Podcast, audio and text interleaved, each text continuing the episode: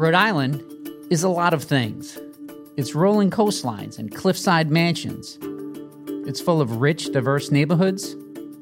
It's a place where everyone knows everyone, and maybe their uncle and sister. Maybe your uncle and sister, too.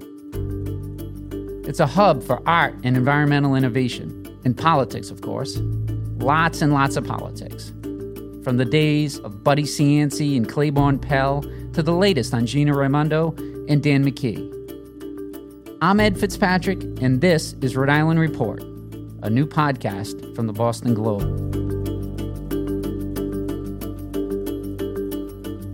Each week, we'll bring you fresh takes on the news stories and conversations bubbling in Rhode Island, in depth interviews with newsmakers, perspective and analysis from reporters in the Globe's Rhode Island Bureau, intimate conversations with community members from across the state, all in 20 minutes or less, always with a Rhode Island accent. When most people think of Rhode Island, they think small. Like really small. But any Rhode Islander will tell you what we lack in mileage, we make up for in big stories and even bigger personalities. Subscribe now to Rhode Island Report from the Boston Globe.